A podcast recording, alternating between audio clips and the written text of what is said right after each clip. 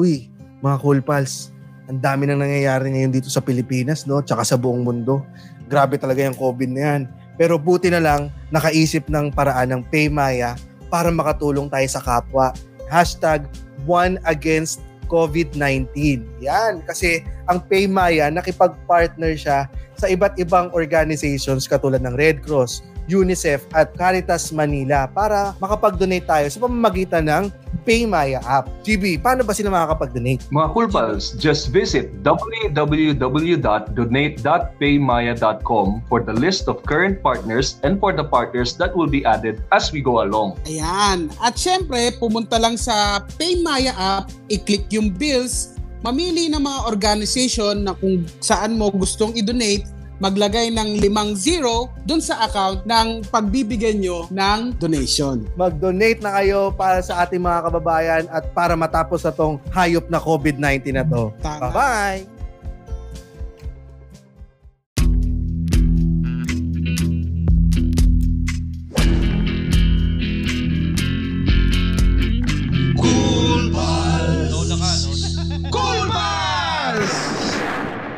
Welcome! To the... Cool pals! Episode 69. Yay! oh, Tama, tama. Hello. Ano Salamat. po? Ay, sorry. Bawal ba magtaas ng ano? Okay lang yan. Ano ka, ah, ah, anong tawag dito? Relax ka lang. Ah, Okay po. Ano ba yung English na yun? Nakakalimutan ko yung English. Make Relax. yourself feel, ano, feel at, ano ba yun? Feel at home? Yan. Yeah. stay Sa home. bahay naman talaga siya eh. Ayun na Stay nga at, eh. say, stay safe and stay at home. Yan. Yeah. Because we stayed at work just for you to stay at home. Mhm. Ayan o, sa, sa dami nag ah, ano dito, oh, nami nag ah, bumabali sa Gandang gabi, Miss Donna. Hanep, Miss Donna. Taray, Miss Donna. Yes, wow. Hello po. Ba't di niyo tinatawag si James ng ganyan, ha? Kaya sabi nga, oh, reunion daw, magkasama, Magkasama kayo ni James. James. Ayan na nga. Yan. Eh di, syempre, bu- bago tayo mag-start, introduce na muna si Donna, James. Oo, Total, sa eh, parehas mga- naman kayo sa season 2. Oo, sabi sa ma- sa mga nagtataka po at ah, kung sino ba yung sinasabi naming Donna at yung sino yung nagsabi ng episode 69. 69. Yeah. Yan ang, ah, ang aming guest po ay walang iba kundi ang champion po ng Funny One Season 2 at ang ah, the Season. new yeah, and the new gamer. The gamer. Very gamer Streamer. talaga. May ano, malaking ganito. Ay, yeah, hello po. Donna, Donna Donna Cariaga. Pinanganak po akong broken hearted. Donna, bumati ka naman sa ating mga cool pals. Hello po sa mga uy, uy nanonood po ako ng ano niya. Nanonood ako lagi din ito ah. Nasa-shoutout niyo ako ilang beses. Oo naman. Yes, Tapos salamat. Fan din po ako nito. Hello po, magandang gabi po sa lahat ng nanonood dyan. Shoutout po sa inyong lahat. Hello, hello. Wow, guess Naki- nyo si Illustre. Oh, may, may comment po. Hindi po ako yun. Ano ba? Ano? Ano ba? Na mali lang na comment yan. Nasa Ano ibang ba? ano yan. Nasa ibang stream yan. Pero ano ba ito nasasama? tama ba? Episode Oh. 69, si Donna ang unang nating female guest Ay, Oo nga, no? sa Cool Pals. Totoo yan, Donna. Pagkaganda ko naman. Totoo. pagkaganda ko naman. Bali Oo, pa lang. ha? Sabi nga nito ni Troy Balyarta, mas maganda pa setup ng guest. Ay, setup mo lang. Siyempre, dyan makikita kung magkano kinikita ni Donna ngayon. Oo. Wala eh. Hindi Sa- po tayo makalabas eh. Kailangan rumakit online. Oh, yan, no? Sa mga nag ano sa mga nagta, nag na kaya kaya naisip namin babae yung guest ngayon eh na hindi dahil sa 69 hindi dahil sa Oo, 69 nagkataon lang yon. Oh, pero nag, nagkataon lang kasi parang na-realize namin kanina, dapat ang i-guess. Thank you naman, Nonong, at uh, piniplay mo rin yung sarili mo sa background. pero Hindi, ano, kakabukas ko lang. Sorry, sorry. na, na-realize kasi namin, dapat ang, ang i-message namin si si Paul Medina o si Bob Ong. Kasi itong, itong Thursday nilaan namin para sa Comicero Night. Tapos, eh, hindi sumasagot si hindi sumasagot yung dalawa. Tapos sabi namin, wala pa tayong babaeng guest pala no kasi nag-uusap din kami ni Victor eh. di, di, wala pa pala tayong babaeng guest, sabi ni Nonong, eh bakit hindi kaya si Donna? Oo, si Donna, dahil nga kumikero night, saktong-sakto. At saka may nagtanong kanina, paano daw ba tayo napasali sa Paniwan? Yan. Yeah. Pag-usapan natin yan mamaya. Sige po, sige Ah. po. Yan o. Kaya, ito kasing kumikero nights natin, eh, madali naman tong malaman kung tungkol saan. Ito ay tungkol sa ah, mga kumikero. Ito tungkol sa mga komedyante, iba't sa iba't ibang larangan. Una naming guest is si Kuya Eric Nicolas. Mm-mm. Ah, dahil nagano dahil na na interesado kami ano ba yung ano ba yung mundo ng gay stand-up comedy. Sumunod na guest namin. Sino yung sumunod na guest natin last week? Kumikero. Oo. Actually, si, di ba si Eric yung kausap natin last Ay, oo, oo nga pala last week. Oo. O, yun lang Sino ba pala. yung pinakauna? Sino ba yung pinakauna? Meron tayong pinakauna eh. Sila Red, Red. Ayan, oo, sila. Oo, si. Red. Tsaka si, ano, si Chino Liao. Hmm. Oo, may nag- nagre-request dito si Adobong Manak. Sabi niya, huwag na naman tayo kayo maging mag- seryoso. Sige, Hindi naman kayo maging seryoso masyado. Oo. Oo, hindi kami magiging seryoso. Uh, tatry natin na gawin light lang ang ating usapan, no? Tatanggalin ko na nga po ito. Baka may umupong di ko nakikita. Ayan. Malikot ka. Ang dalawang Kasi ko, ano, Oo, may nagtatanong nga, oh, Nick San Pedro, kanino kaya yung red na chair ni Miss Donna? Wala lang po yan. Pag tinatamad ako, lumilipat lang ako dyan. Palipat-lipat lang ako, ako po. ganyan din ako eh. Eh, Kaso yung mga upo ko, ganito, ayan o. Mga upo ang ano. Pares, pares pala tayo, Jeeps, ganyan din, oh. Oo, actually, yan ang kwarto ni Nonong eh. Diyan siya lumaki eh, sa kusina. Sa, hindi, ano to eh, dining table namin to eh. Ayun, at uh, sagutin na kaya natin yung tanong na kanina, yung tungkol sa funny one. Paano napasali po sa paniwan? Kasi may nagtatanong dito kanina, hindi ko na mahanap yung comment eh. Um, gusto naman daw niya sanang malaman kung ano yung naging journey natin papunta sa Funny One Season 2. Ay, sa Funny One. Sa dalawa ni Nono. Eh, sa- pinapanood niya yung funny one pag bored siya. Pero Mm. bago yan, bago tayo dumating, sabi niya dito, sabi ni Juan Antonio Santa Cruz, sumali daw ba si GB sa Funny One? Ay, hindi ako sumali. Kasi writer ako sa ABS nung time na yun eh. So, hindi ako pwede sumali.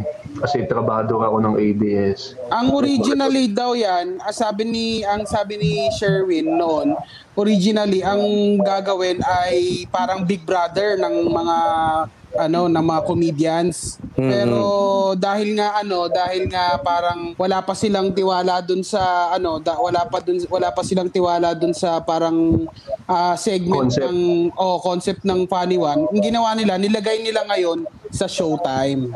Hmm. Yun ang naging... Pwede na po natin gawin ngayon yan, no? Sanay na tayo sa bahay. Tara na po ngayon. Gusto niyo ba? sanay, Kanino sanay na tayo yung- tayo sa bahay. Kanina pala yung electric pa na maingay. Ay, sa akin po yun. Yeah, Oo. paano lang doon na para marinig namin ng boses mo. Yung Kasi electric ay, fan, pero madalas pinapapatay ni James yan eh. Yung aso na lang ang hindi pa mapatay. Yung eh. aso. Wala Wala pong nakabusal mag- siya ngayon. Sa akin, nakabusal siya ngayon. Ay, pero Actually, bago- naka-masking tape siya ngayon. Buo, parang ginawa kong mami. Ay, pero bago pala tayo lu- lumipat doon sa paniwan na segment, kasi eh, kailangan ka lang i-mention to, may nag-message kasi sa Cool Pals FB page. Kasi ngayon, pag, sa pagiging komedyante, maganda maitakil din natin yung nangyayari ngayong hulihan na sinasabi ng NBI eh. 'Di ba? Yung ah, kasi sabi may kumakalat na subpina. Marami nang sinusubpina ng mga Facebook page na mga Ah, oo nga. ng ng news. Ito pasok dito sa Comikero Nights. Kasi may nakalagay dito, may nag-message. Hindi ko alam kung pwedeng banggitin yung pangalan, pero ah, sinasabi niya, "Hi Cool Pals." Teka, bago yan ang lahat. Sabi ni Enzo Kulang, tayo na James OC. Siyempre gusto ko maganda yung maganda yung listening experience ninyo dahil sa Spotify marami magrereklamo eh. Sabi Oo, ni to- totoo lang. Ang isa sa pinakamoreklamador ay yung mga spa, ano, Team Spotify. Kaya dapat, Spotify. oo, per- perfect yung mapapakinggan nila. Kaya dapat huwag kang kakain ng chichirya. Mm-mm. Sino ba yung kumakain ng chichirya na yan? Putang ina nung gago na yun ah. Siguro yung, Tapos uutot yung may aso din. Ha? Paano pag family member pong maingay? Ano pong gagawin? Mapapatay din ba? Ah, James, alam mo lang, pakita mo na kung anong gagawin. Ito, oh, ganito. Katabi lang ni James yan sa pagtulog eh. Ito, sabi nung, nag, sabi nung nag-message sa atin, no? Hi, Cool Pals. I'm an avid fan. Simula nung first time ko kayo marinig nung sa episode 2, yung kay Yuki. Pati laktaw may episode 1. Hindi yung sinipan talaga. I'm an accountancy student and have taken up multiple business laws, oblicon, and taxation subjects. Sobrang idol ko kayo mga sir. Please, please, I plead you guys to study political issues first guys before airing it on Cool Pals. Like kay Vico kahapon, I appreciate you guys not being silent because that helps the oppressors on these issues. But please, please, please, please, please, do study the issues first, then take a stand. I don't want to dictate you guys, syempre, on what to take. Also, please be vigilant. And if you guys have time to read the Bayanihan Act RA 11469, NBI is now starting to give random people subpoenas people of voicing out their sentiments on the government. Please be vigilant. Love natin ang Cool Pals. Also, Coco Pimentel should not be invited by NBI. He should face the court. Merong silang panakaso umamin din sa nanilabag niya yung batas. Hindi yun patas kung ini-invite kung in-invite lang siya ng NBI. Dapat may civil at criminal charges sa kanya. More power mga Cool Pals. Hope to see to see you live after quarantine. Yun lamang po. Ah, Yan. Maganda. diba? Pero wala Maganda naman, naman yung sa naman napag-usapan natin sa ano sa Cool Pals, wala naman tayong nilabag. di ba? Sabi niya, may nasabi, tinanong ko, may nasabi ba kaming mali or libelous sa issue with fake Tico?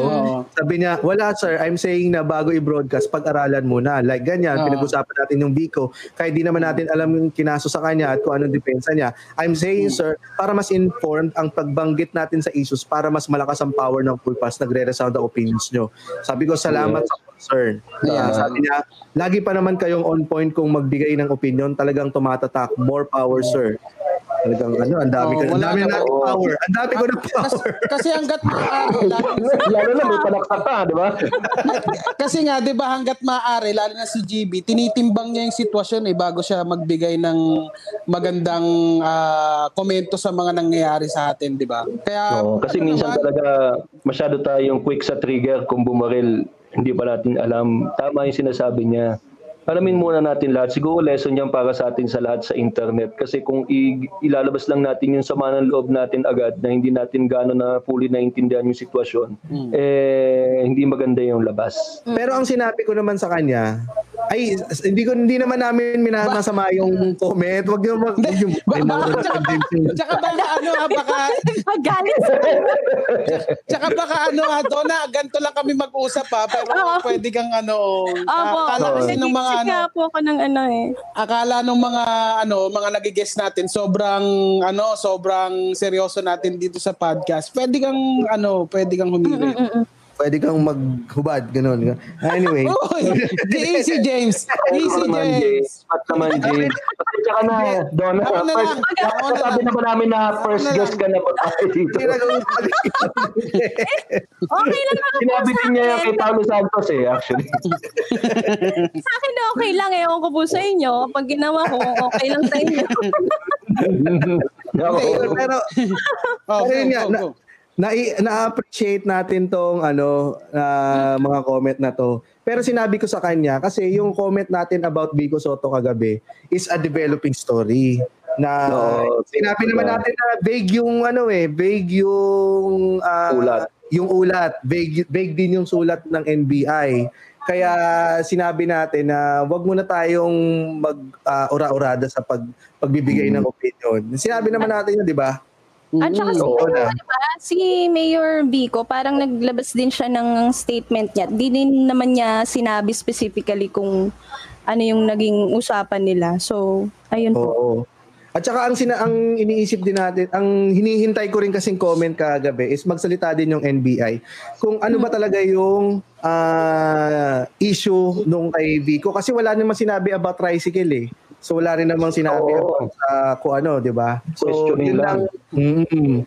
Basta So, may yun nilabag ang- lang daw po siya, something sa Bayanihan Act. Parang ganun lang yung naging Oo, ano. So, Mm. ang nabigyan lang natin ng comment kahapon is yung naabutan natin nangyari. Pero in total, in totality, hindi pa kompleto talaga yung istorya. Kaya alam naman natin yan na pinag-aaralan natin yan bago tayo. Tsaka dito sa Cool Pals, laging Oo. dalawang side. Either si GB yung isang side, ako yung isang side, si Nonong neutral. So, ganun lagi yung atake namin dito para hindi namin na-alienate yung dark side. Ah, Oo. Ano tsaka ang dark kung, side? Kung, kung at least um, ang magsasalita man tungkol o laban sa gobyerno, si secret lang kasi hindi nila kilala yun. hindi nila sila kilala. Kaya, hindi, joke lang yan, joke lang. Pero, Kailangan na natin gumamit ng joke ngayon ha, yung pagka Ah. medyo joke lang yan, ha, joke lang. pero ano, mo yung, charot sa dulo. Pero alam mo yung ano, yung nangyayari ngayon, ah napunta na tayo sa usapin ng NBI na yan ang i-discuss natin dito sa Newsfeed. Newsfeed! Newsfeed! Newsfeed! Newsfeed! Yung bata, nag-69 na. Nag-69 na yung bata. Newsfeed! Yung newsfeed! Pinadala na sa Pina. Ayun, alam mo anong anong reaction niyo dyan sa Subpina? Kasi alam mo napapansin ko si Donna. Ah, dati Ba- dati tahimik, Oh, go. tahimik ka sa mga issue na political eh, pero kagabi parang bumabanat na eh. Hindi, kasi ano po eh, um, kahapon, so iniiwasan ko na rin po kasi medyo mag, ano, medyo toxic na kasi sa ano, social Sino, sino? media. Ah, iniiwasan ko po magbasa na ng mga kung ano-ano sa Facebook. Kung sa balita na lang ako nagre-rely ganyan. Or yung mga, yung mga mapagkakatiwala ang mga sites po sa social media. So kagabi, after ko mag-stream, nabasa ko yung ano, or basta nakita ko po lahat yung mga balita na na-miss ko nung, kasi nag, nagsalita po ulit si President kahapon. Oo. So wala lang. Ang ano ko naman po is may may kumbaga lahat naman po tayo maasa na 'di ba magiging maayos pa yung government or gagawa sila talaga. Andun talaga yung hope nating lahat na maging okay siya. Pero bilang Pilipino kasi minsan medyo na-hurt din yung feelings mo. so ayun, so nahahati ka eh bilang isang um, civilian, bilang isang tagasunod ng gobyerno, tsaka isang ordinaryong mamamayang Pilipino. So yun. Sinabi nga, ayun, sabi nga ni, ano, ni Donna kanina na na-toxic na siya dun sa, ano, kami ni GB, nag-uusap na rin kami na parang natotoxic na kami dun sa mga nangyayari dun sa, parang ang gulo. Sobrang gulo ng, ano, kagabi, ng, ano bang tawag dito, ng newsfeed, ano?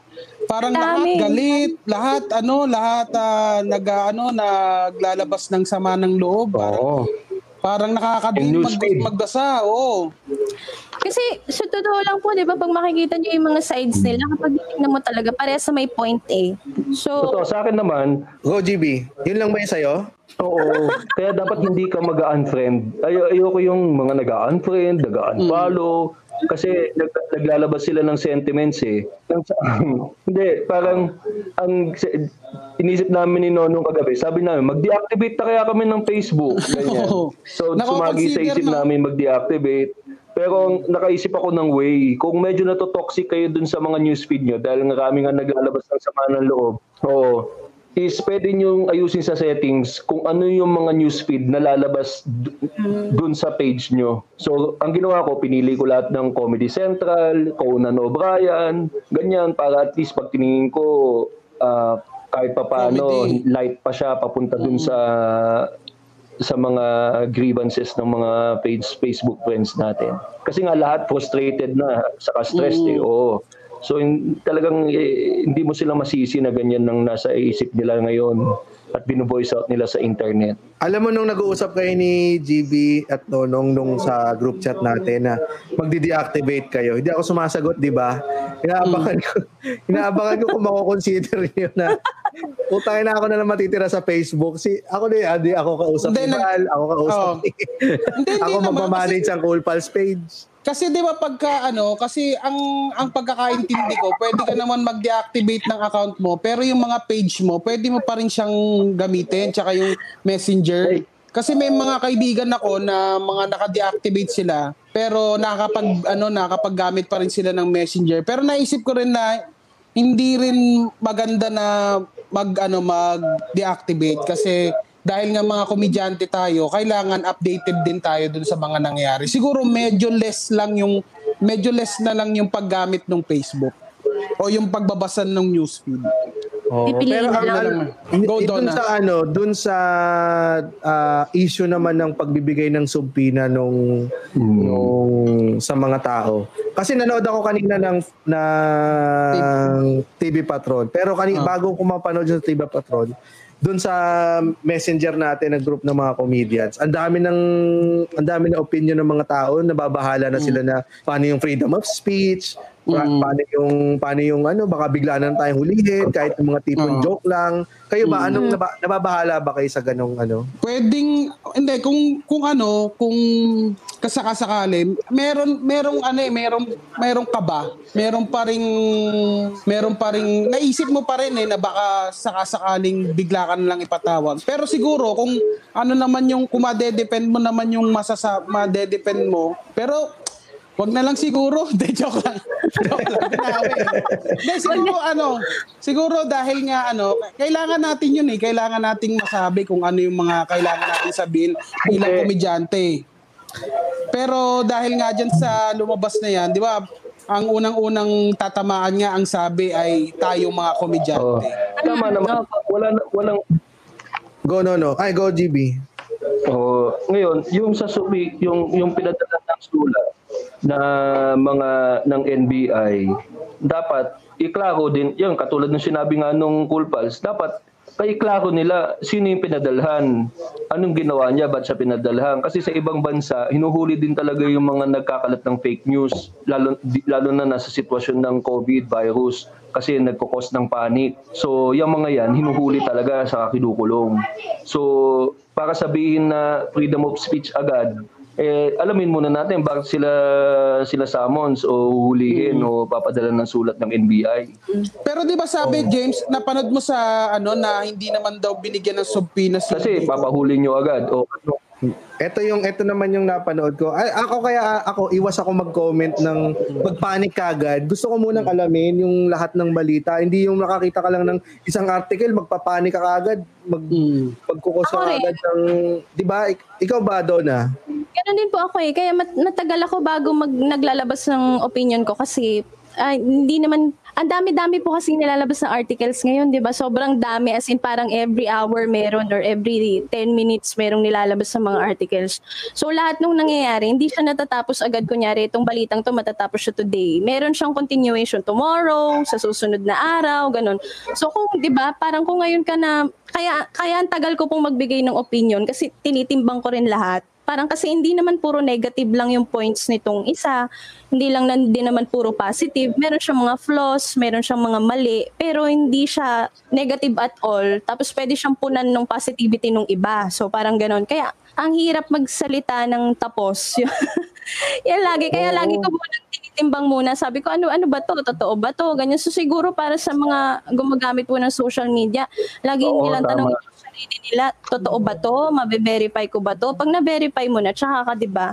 Tsaka maglabas ng opinion mo based sa facts, hindi based doon sa sinabi ng friend mo sa Facebook. Kesyo galit kasi yung friend mo sa Facebook, galit ka na rin, ganun.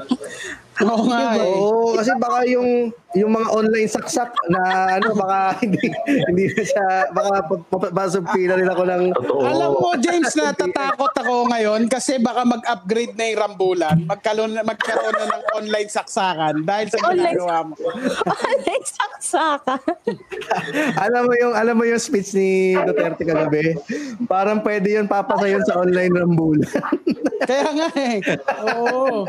ang ina shot them dead Ka- Kasi nga daw pala, ay ang kwento nga po, ano, ang kwento pala dyan sa may mga kadamay na yan, sinabi na may goods. May relief goods sa labas, pinalabas sila lahat. Tapos, bigla daw may nambato, kaya nag-start ng hulihin yung mga tao. Yun, yun ata yung nagsimula, kaya nagkaroon ng hulihan dahil umay unang nam, ng bato doon sa mga rallyista. oh meron daw nagbat ng bato na hindi tas ngayon nagtuturuan kung sino doon sa mga ralista yung nambato talaga may isang tao lang talagang ano no Oo, di ba? Di ba? Hindi pa, kasi nap- talaga sa na, napaka ano eh, napakadaling napakadaling napakadaling gumawa ng ano ngayon ng ng ano Jibs sige Jibs ano yun Jibs Patagal na patagal ah. 30 minutes nito. Hindi, binato ng dilata ka ako. Ah, Binato ng dilata. eh kasi eh kasi na totoo lang, 'di ba nung una, ba? speech pa lang ang unang speech pa lang ni President Duterte, bawal na magkaroon ng parang ganyang mass gathering. Oo. Tapos, ang daling ang daling gumawa ng ano ngayon eh, ang daling gumawa ng gulo eh. Tapos ma- gagather mo lang sila tapos may isa nang manggugulo. Talagang pwedeng ano rin eh, pwede ring yang nangyari sa Kadamay, parang pwedeng nags yan din ng parang ay, ano ba yung sinasabi nila? Parang tinitesting yung ano, yung tinitesting yung ano ang tawag dito? Um, tinitesting yung Lag din ba dyan, Nong?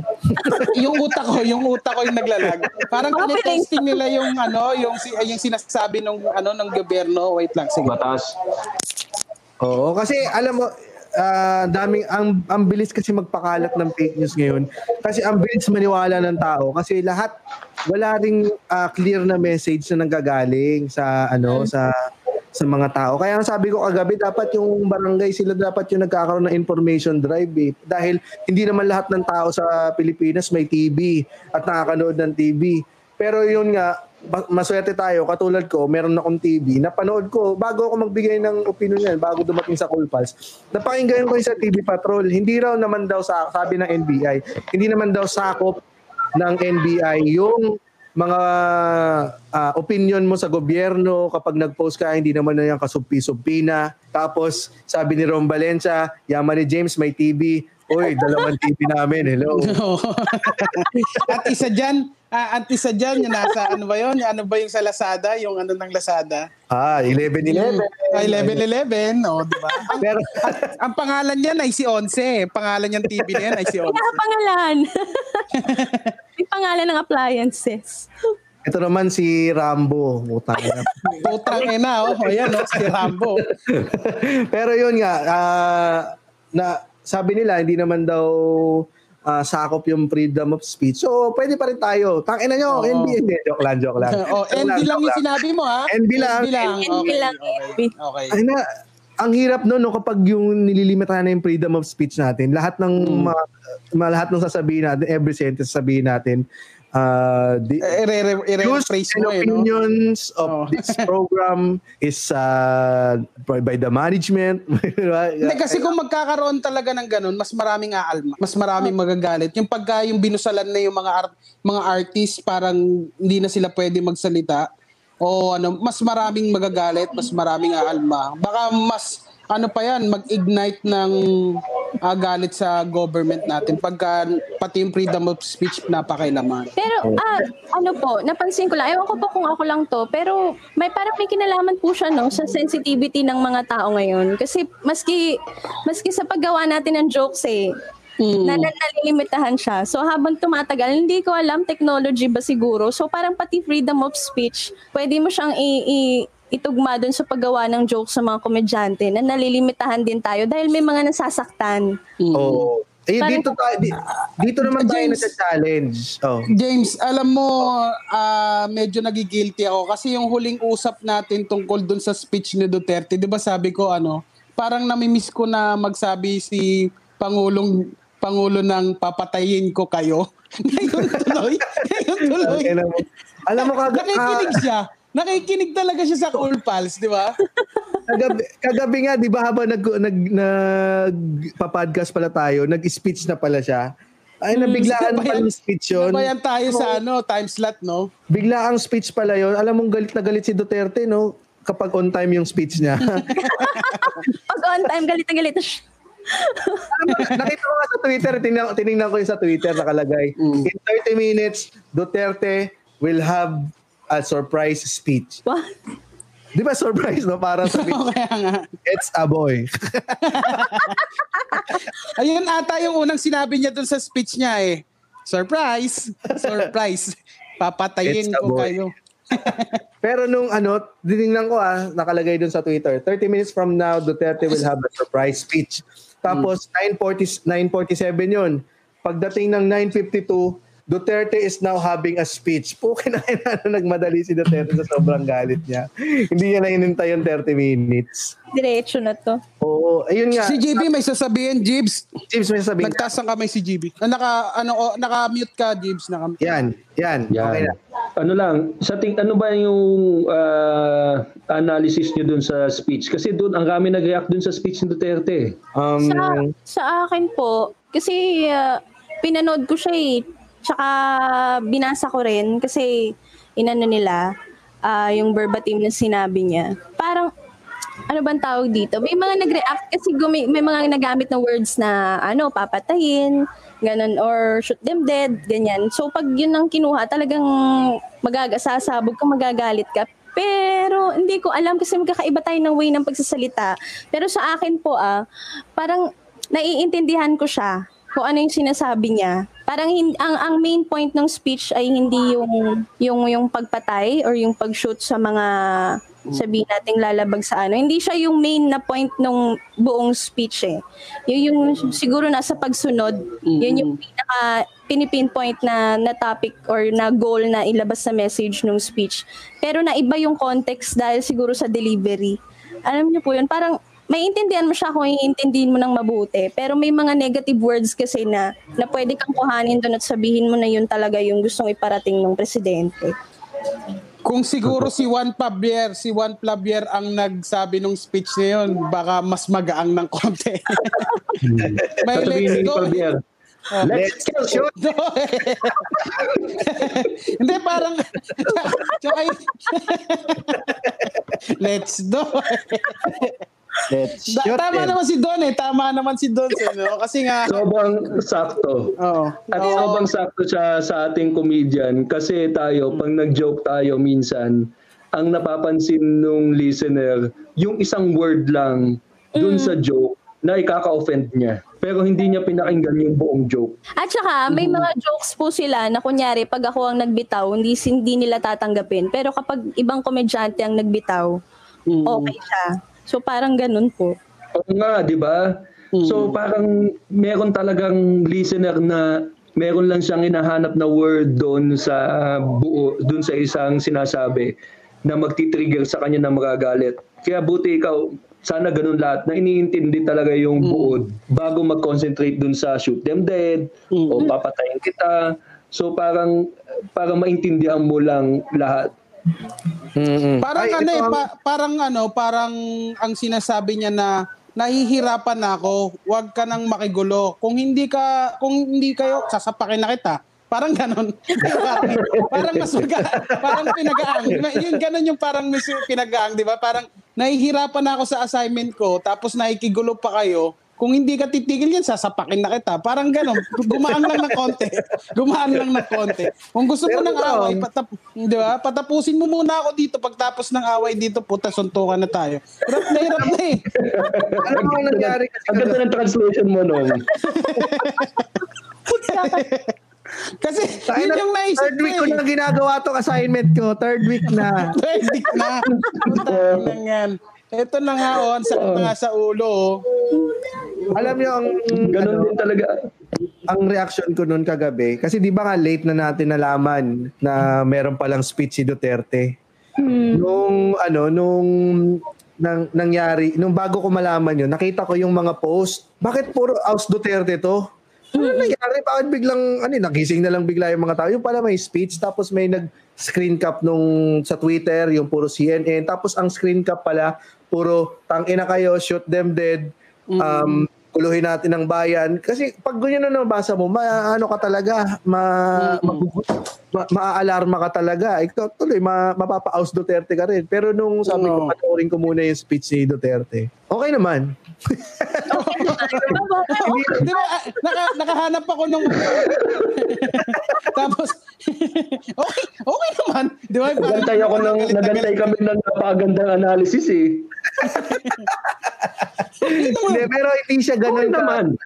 hindi siya ganun kagrabe ng ano ng katulad nung pagbinasa mo kasi meron kang pagbinasa mo may sarili ka interpretation eh. Unlike doon sa kapag narinig mo mismo sa kanya, may sarili ka interpretate. Ma- mababawasan yung sarili mong interpretation kasi meron ng meron ng uh, words, meron ng sound galing sa kanya, nang galing mismo sa expression ng tao.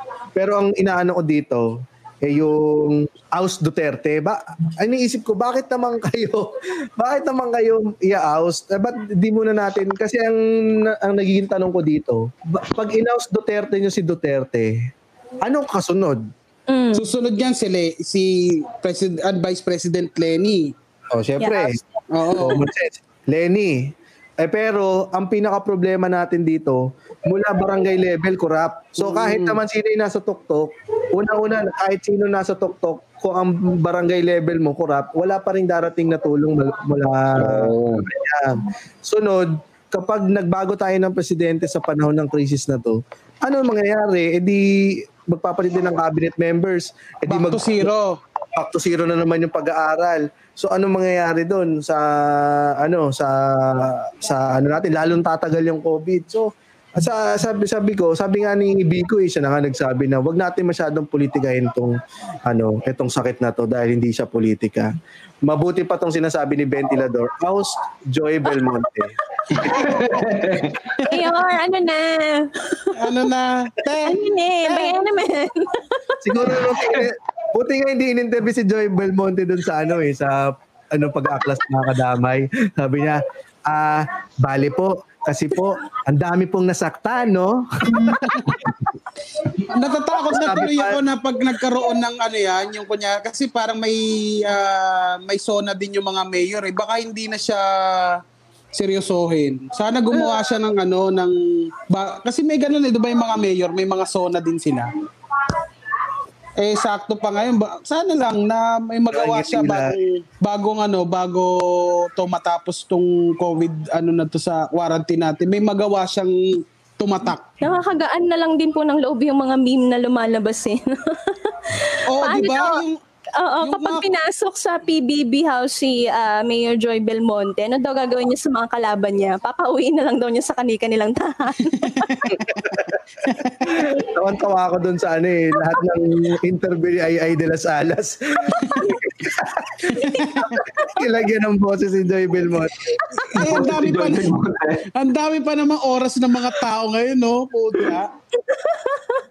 Sabi nito ni Chan Lawrence Moko Moko, Pero- problema daw, wala pang ring dabanggit na concrete plan. Ayun. Oo, alam mo, ang basa ko dun sa ginawa ni Duterte, kaya siya biglaan, is kailangan niya i-address agad yung nangyari dun sa Vertis North. Kasi baka maraming sumunod Mm, maraming na mag-riot o mag- mag-gather.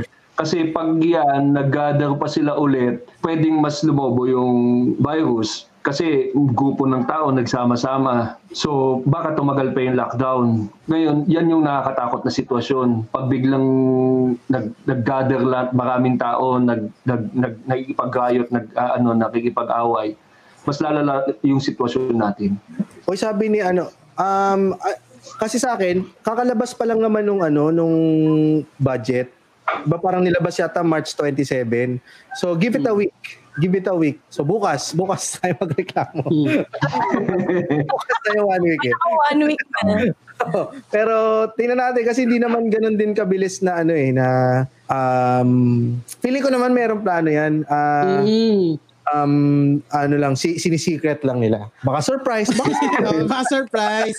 Siyempre, eh, di ba nga, ang lahat naman ng tao gusto ng mga surprises. Mm-mm. Totoo ba itong sinasabi ni Juan Paulo? Kaka-announce lang ng mass testing for PUM, PUI, April 14. April 14. Yeah. Kung Ah, totoo, maganda yan. o yan, no, kung totoo, Eh. maganda nga yan. Kasi nga, dahil nga, dahil, parang, ngayon, ang ang bilis lumobo nung ano no parang pa 300 pa 300 yung ano yung Oo, kasi may Patong dun ibang sa mga ngayon, ano. ngayon palang lumalabas yung resulta ng test. Kaya biglang dumadami. mm Ay, sa totoo lang, alam nyo, wag niyong pakinggan yung speech ni Duterte. Makinig na lang kayo dun sa kay Nograles kinabukasan. Doon ako nakikinig eh. At least ako din, doon ako din. eh, guidelines yun eh. So, kasi Yun ano eh mas magaang eh na pagka si Nograles ang nagsabi na eh. oh, Oo, talagang Pansinin straight to yung- the point. Huwag yung pas, pansinin yung chewin nyo, chewin, lasing lang yun eh. Pero, So, join laseng, join laseng. Alam mo ang nakatulong, kasi lahat tayo may grievances, lahat tayo frustrated. Pero ang magandang nangyari sa amin today is that sa family chat group namin, doon kami nag-uusap about yung mga sentiments namin sa nangyayari. So contained siya. So kami-kami mismo sa family chat, nag-open up kami, iba-iba din kami ng sentiments, pero at the end, we understand each other. Tapos nag-end up nang na, oh sige, mag-pray na lang tayo na umayos lahat. Tapos ah, kung may problema, direkta mo na sa LGU yung reklamo. So nag nakagawan siya ng ng resolve. Nagkakaroon din ba kayo ng debate, Jibs? Oo. Ah, actually, mas magandang magkaroon ka ng debate within doon sa people na kilala ka Mm. para at least healthy yung debate nyo. Kasi pag Tama. mapopost ka lang dyan online, tapos may makikisali na iba, wala na, hindi na siya nagiging intellectual or intelligent conversation, nagiging hateful na. So, i-contain nyo lang sa isang chat group. Talk to the people you trust para at least you'll be able to respect yung opinion ng tao easily. Kasi mas mahirap intindihin yung opinion ng tao na hindi mo kilala. Oo, Lalo na siguro- pag politika. Kaya siguro ganyan yung mga naniniwala pa rin kay Duterte, hindi na hindi na ano, hindi na parang hindi na kine-question yung sinasabi nila. Yung sinasabi nung presidente, 'di ba? Parang ah, sumu- ano parang iniintindi na lang nila yung ano, yung sitwasyon ni Duterte. Kaya parang ganun din kung parang tatay nga yung tingin sa kanya eh. Parang ganun din sa inyo sa family. 'Di ba? Pagka ano, mas may intindihan mo kung kilala mo yung nagsasalita. Mm-mm. Ito, sabi nito, huling comment na lang nababasahin ko. Ito sabi dito sa message mismo sa Cool Pals page. May kaibigan ako nakatira sa isang barangay sa Pag-asa. Hindi totoong hindi sila nakatanggap ng food packs. Ah, hindi totoong hindi nakatanggap ng food packs ang sitio San Roque. In fact, yung barangay captain kung saan nakatira ang kaibigan ko, nagsabi na hindi agad sila makakakuha dahil uunahin daw ang sitio San Roque. So meron talagang grupo na gustong Oo. manira ng ano, Meron, Idol. know, 'di ba? hindi lang natin alam kung either ito ay side ng government o laban ito sa gobyerno pero may certain entity dito na na ano na may gustong bukas natin pag-uusapan yan na Testing water, eh, no? Testing Pero water. news feed. gusto ko lang i-ano, wag naman sana totoo tong feeling ko, pero parang may mga grupo ng mga tao na gustong ma-extend yung lockdown dahil na, na nagugustuhan nila yung libreng rasyon dahil gusto nila nung ganyang klaseng sitwasyon na pinibigyan lang sila ng pagkain. So sana hindi totoo kasi kung totoo yan, mas tatagal yung lockdown tapos lahat mahihirapan lalo na tayong mga working ah, class kasi matagal na tayo mawawalan ng trabaho. So sana walang mga ganyang grupo na susubukan pang pahabain tong lockdown para manggulo. Kaya kaya gusto nila yung ganyan. Oh. Ay, susubukan kong ano ah, susubukan kong ah, tignan mo James kung okay na yung segue ko ah. Oh, sige nga. Kasi napapahaba na yung journey natin dito sa quarantine na to. Journey. Eh, oh, eh, tanungin naman natin yung journey ni ano ni ni Donna doon sa Funny One. Oh, yan. Yeah. Okay ba yun? Ayan. Okay ba yun? Yes. Yes. Shit. Ganda. Oh my Rated. God. Ganda. Ay, rated. Takin na naiiyak ako. Takin na naiiyak ako. No, no, i-rate ko yung segue mo na 3 out of 5 saksak. Okay. Okay. Okay. Okay. Ay, sabihin mo nga ulit yun, James. Sabi, sabihin mo nga ulit yun, yung ano, yung ano, yung ano mo, review mo. ang sasabihin ko sa ang rating ko sa segue mo nonong ay 3 out of 5. Ah, ang sasabihin Ah, grabe naman yun, pare. Nabigla naman ako. Tapos, eh, hindi pa ba, tapos? Hindi pa ba tapos? Okay. Tatlong saksak para kay Nonong. Buwan. Yun. Hindi, yan na, tanongin natin si Donna sa kanya. O, doon na paano ka sumaksak sa funny? Ano sumaksak? Anong, um, anong year po ba yun? Ma- 2017. It was Like, the year of the Lord. Year of the Lord. And then, in season 1 po kasi ng Funny One, di ba, ang, ang mga pwede lang sumali noon ay mga lalaki. Mm-mm. Eh, meron pong stasyon ng ABS-CBN sa Baguio. May ABS-CBN Baguio. So, nagpunta po dun yung mga parang talent scout, talent ah, managers, mga con- contestant coordinators ng ah, ng ABS-CBN. Nagpa-audition sila noon. Eh, yung, yung theater po namin, noon, university-based theater siya, um, ang tawag dito, isa siya sa mga nagbo-boom na theater organization sa Baguio kasi so doon sila kumuha po ng mga pwedeng mag-audition. Kinuha nila yung mga lalaki. So may mga kasama po akong mga ka-member ko ng theater no na nag-audition para sa first season ng Funny One. Tapos so nung ano po, to cut the story short, nung sumunod na season, season 2, doon ulit sila bumalik. bumalik ulit bumalik ulit sila doon sa sa same theater organization para maghanap ulit ng mga mag-audition para sa season 2 naman. Eh noong time po na yun kasi ako ako po ang tumatayong director nung organization ng teatro. Ah, walang medyo nahihiya yung mga estudyante ko nung time na yun. So ang sabi nila, naalala ko sila Rion yun, yung mga CC ng ABS. Ah, pag mag-sample ka ma'am, ma'am ang tawag sa akin ni Sir Rion nung time po na yun. Kasi nga minamama ko ng mga estudyante. Ma'am, samplean mo para ano, para maengganyo sila na, maengganyo sila na mag-audition. So nag, nag-sample po ako. Ayan, sample ako. Tapos after nun, di ko akalain maengganyo ko din yung sarili ko. so, na naengganyo din ako mismo. Sabi, itry nyo kasi ano lang to, parang meron pa tayong formal na audition sa ABS-CBN Baguio. Pag nakuha ka doon, ah, punta naman tayo ABS-CBN Manila. So, nung nag-audition po ako ng Funny One, tatlo kami. Kasi pwede siyang solo, duo, at saka trio. So, trio kami. Kaya lang, ang naging problema po dun sa dalawang kasama ko, estudyante pa sila nung time na yun. So, hindi sila pwedeng umalis ng Baguio. So, nung sinabi sa akin na try mo mag-audition ng solo, pumunta po ako ng Manila. Ayun, so nag-audition ako ng solo. Ayun na po, doon na, nagdire-diretso na siya doon. So, Ano, iniwan ko so- po, yung trabaho. I, de, i- ano, idadagdag ko lang doon sa sinabi ni Donna na puro babae yung kinukuha. Ah, ay, puro lalaki yung unang kinukuha doon sa season 1. Kasi ang originally, ang pangalan talaga ng um, Funny One ay Funny Juan. Juan. dati. Oo, kaya puro lalaki lang yung ah, kinukuha nila.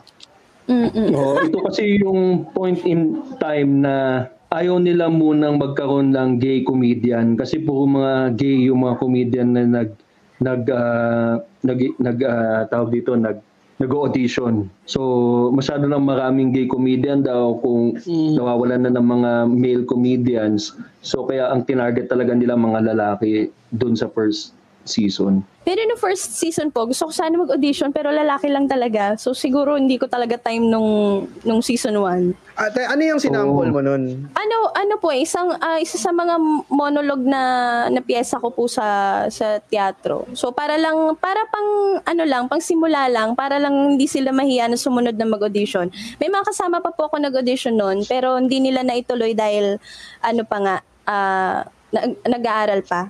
Pumapasok May, pa sa school. may hug na ano ba yon na nag-start ka na naghuhugot nun, ano, Dons? Hindi po, hindi po siya ano, hindi hindi siya diretso na parang yun, yun agad ang branding ko na hugot-hugot. Kasi nung ano po siya eh, mag, magsasabit ka ng pyesa dun sa mga creatives. mga nag-check-in sila Sir Ayan, Alex. oh, may sample daw. Oh. Ay, Pwede sample. ba? Natatandaan Saka mo may ba? classmate ka kanina dyan sa SLU. Ah, talaga Oo. po, hindi ko na O si ano, DJ. JD. Ah, JD Ay, pala, sorry. okay, okay. Baliktad din. Lagda sa inyo, baliktad pa. Ba- Masalamat nga ako, hindi mo pa ako sinasaksak eh. Sabi ni, oh, ano Si niya? SLU din. Si JP ng Police, SLU din yan. Pati si Jason, SLU, mga, mga best friends ko. Pero takot po ako nun sa ano ah, ah, Comedy Manila. takot ako lumaban sa Comedy Ah, takot ka, takot ka. But pero nung ano, nung panahon nung nung panahon ng audition sa amin, nagkakaroon na ng grupo-grupo 'yan. Nagkakaroon na ng grupo sila, ano sila Bob G. Bailey, sila ah, TJ, um, sila ano, sila sino pa ba 'to? Basta parang yung yung mga nag ano, mga may experience sa teatro, nagmagkakasama sila noon. Tapos yung mga ano kami nila Rems, sila James, um, parang magkakasama din. Kaya parang may mga grupo-grupo din yung mga comedians nung si, eh, ano eh, season 1. Bakit ka naman natatakot? Hindi, ano po kasi, syempre suma, sumali May ako. tanong ako. Opo. May tanong ako sa inyo kasi ako hindi ako nag... Ay sorry. Gusto ko lang tanong kung sino yung mga comedians na naging best friends nyo sa sa Paniwan, saka sino yung mga comedians na hindi nyo gano'n nakasundo? Sige, bago yon tan- sa tanong muna natin kung bakit ah, bakit natakot si Donna sa Ano yun? bakit takot si Donna sa Comedy Manila? Ah, sige. In a good way naman po yung takot ko. Kasi ano, syempre nag, nag, ang background ko ay parang plainly theater talaga. Wala po akong experience talaga sa stand-up. Hindi ko alam kung kung may formula ba or kung paano. Basta in, nanonood ako pero hindi ko alam kung paano maging isang stand-up comedian. Parang gano'n. Ang alam ko lang, bibigyan mo ako ng pyesa or magsusulat ako, iaarte ko siya, pwedeng kung anong emosyon ng ano, or ide-direct mo ako, ganyan. So, hindi, hindi po ako sanay na sa ginagawa ninyo. And para sa akin, super effective kasi ng comedy ng Comedy Manila. Kaya sabi ko, ay, ay, ay, ang pinaka ano ko noon, parang ang pinaka iniisip ko noon kasi nag-resign ako sa trabaho. So, yun yung pinaka number one motivation ko noon. Shucks, paano naman ako le-level sa ano, sa mga talagang kailangan Parehas pala rin tayo noon. kailangan may mapuntahan to kasi pagbalik ko ng Baguio wala na akong trabaho doon ganun. So yun yung motiv- naging motivation ko po noon. Balik tayo dun sa tanong ni GB, yung sino daw yung mga naging friends and ah, naging kaaway mo sa Hindi naman kaaway, yung mga hindi lang Hindi lang kuwari, masyadong nagkasundo. Oo. Oo. Ano kasi po Ay, eh, Para sa inyo din yan, James sa Kanong ha. Sa akin, sa akin si Rems. Si Rems na talaga yung kasi nga dahil nga ano kami, ah parehas Comedy Manila. Ang tawag pa nga namin dun sa loob ng ano, sa loob ng bahay kasi ano kami, kinulong kami sa sa ano tabi ng 'di ba yung PBB house may katabihan yung ah, tinirahan nung Pinoy Dream Academy. Doon kami tinira lahat ng mga ano ng mga komikero kasi nga may mga galing probinsya. So, nilagay kami sa isang bahay. Um, doon, mas naging, siguro doon kami, ano, doon kami mas naging close ni Rems kasi pinapala, ilalahanan niya pa ako na pag nagkakaroon daw siya ng anxiety, kausapin ko lang daw siya kasi kaming dalawa na lang din yung nagkakaintindihan. Nagkaroon pa nga kami noon kasi ah, wala actually wala naman kaming ano yung hindi nakasundo doon. Ang ano lang ang ah, ginagawa lang namin. May binibigyan kaming ano, may binibigyan kami ng ah, parang relief goods. Meron kaming mga ano groceries. So, meron kaming ano, pare, parehas kami ng ka, ano, pagkain. Kumbaga pinagsama na namin ni namin ni Rems yung groceries namin. Ah, sabi niya ganun, ah, may nagsasabi, may nagsasabi na nawawalan daw sila ng sardinas. Sabi ko, Rems, nasan ba yung groceries natin? Sabi niya, itinago ko. Eh, kuha ko ng kuha dun sa... Kuha ko ng kuha sa isang grocery. Nakailang kuha na ata ako dun. Eh, ah, eh tatlo, tatlo, ang maghahati dun, tatlo. Ang ano yun eh, yung ang, ang nagreklamo nun eh, yung isa sa no direction. Si, alam ko si si si Bangkay pa ang nag ano, na nagrereklamo dahil hindi Kaya daw nila ginaga, yung tao. hindi daw nila ginaga ginagalaw yung groceries nila pero nababawasan. A- ano, sa ka, ano sa ano naman, ang bawi na lang, eh, hindi ko na lang sinabi kung sino yung kumukuha. dahil ikaw yun eh. Hindi, binalik namin. Binalik namin ni Renz. Ah, binalik namin. Swerte pa kami noon kasi nga 'di ba nagkakakwentuhan tayo noon kasi nga every week meron kaming um, ah tawag dito, meron kaming allowance pero nak nakat ata yun ng season 2. Pero noon parang mas maganda yung buhay ng mga ano noon, yung season 1 kasi hindi masyadong ah, hindi masyadong ah, tawag dito um, kumbaga maraming maraming pumapasok na pagkain, may mga ganun, mga sinu. Sa amin naman kasi sa season 2, wala nang walang bahay. Bahay. Walang pa bahay, meron lang pa hotel. Para sa mga hindi taga ano, taga Maynila, no, kuya? Oo, oo. Ako may option ako na mag ganun. Yat, hindi ko alam, pero parang yata meron yata akong option. Pero hindi ko na tinik. Ta- QC lang naman, tapos parang nyaki ko tumitira. Anin ko pa yung kukuna. Kukunan ko pa ng budget yung ibang sa probinsya nakatira. Kaya hindi rin ako masyadong na-immerse doon sa ano, sa banding nila. Hindi katulad nila doon na doon nakatira kasama ng ibang mga komedyante. Ako Wala kasi na, wala na naman friends si Jay. wala na naman akong friend sa Wala na naman friends. Paniwan. Pero Hindi, actually, actually, ano, dadagdag ko lang James, dahil nga ano, dahil nga yung diyan sa Funny One, magiging magkaibigan kayo lahat eh, 'di ba? mm, Magiging magkaibigan kayo lahat. Ang problema lang sa amin noon, Um, kung kasi nga dahil ano yan, um, parang ang labanan ay isa-isa. O parang one versus one. So kahit na magkaibigan kayo, hindi kayo nagkakakitaan ng pyesa. Tinatago nyo pa rin yung pyesa nyo sa isa't isa. Hindi May kayo competition pa rin. Oo, may kumbaga sa isang araw, ah, sa isang araw na kunyari naka-schedule kayo ngayon na maglaban. Hindi sa amin hindi talaga nagpapansinan. Alam mo yung parang kunyari um ah, uupo, kumakain ka, uupo yung isa na kalaban mo kasi yung isa aalis kasi kalaban eh. Parang nagkakaroon pa rin ng saywar sa amin. Tapos ang pinagpa-practice namin noon, yung isang pader na ah, katapat ay... Competition pa rin. Oo, competition pa rin. Yung katapat nun ay um, isang ay isa siyang pade, ah, glass ah, parang glass wall. Doon kami nagpa-practice ng ano ng pyesa. Na pag dumaan yung kalaban mo, hihinto ka eh. Hihinto ka pa rin eh. Kumbaga nandun pa rin yung attack eh, na, nagkakaroon pa rin pero after nun talaga, after nun kasi maaga pa lang nasa studio na kayo eh. Mag ano na kayo, mag RR, eh, magre-rehearse na kayo. Tapos pag natapos na yung competition, parang ang sarap ng pakiramdam na atake na kahit na parang boxing yun na after nyo maglaban, ah bati-bati pa rin. Mm-mm. Yan. Sinonong talaga yung guest natin dito. Hindi, ano, ano eh, sinishare ko lang din kasi nga journey ng mga Naunahan mo ako, James. Lag ka kasi. Oh, si Donna naman, Donna. Si Donna. May two minutes ka lang ha. Medyo nakakain na ni Nonong yung oras mo eh. Pero yung sa akin, alam mo yung sa akin naman. Hindi, joke lang, joke.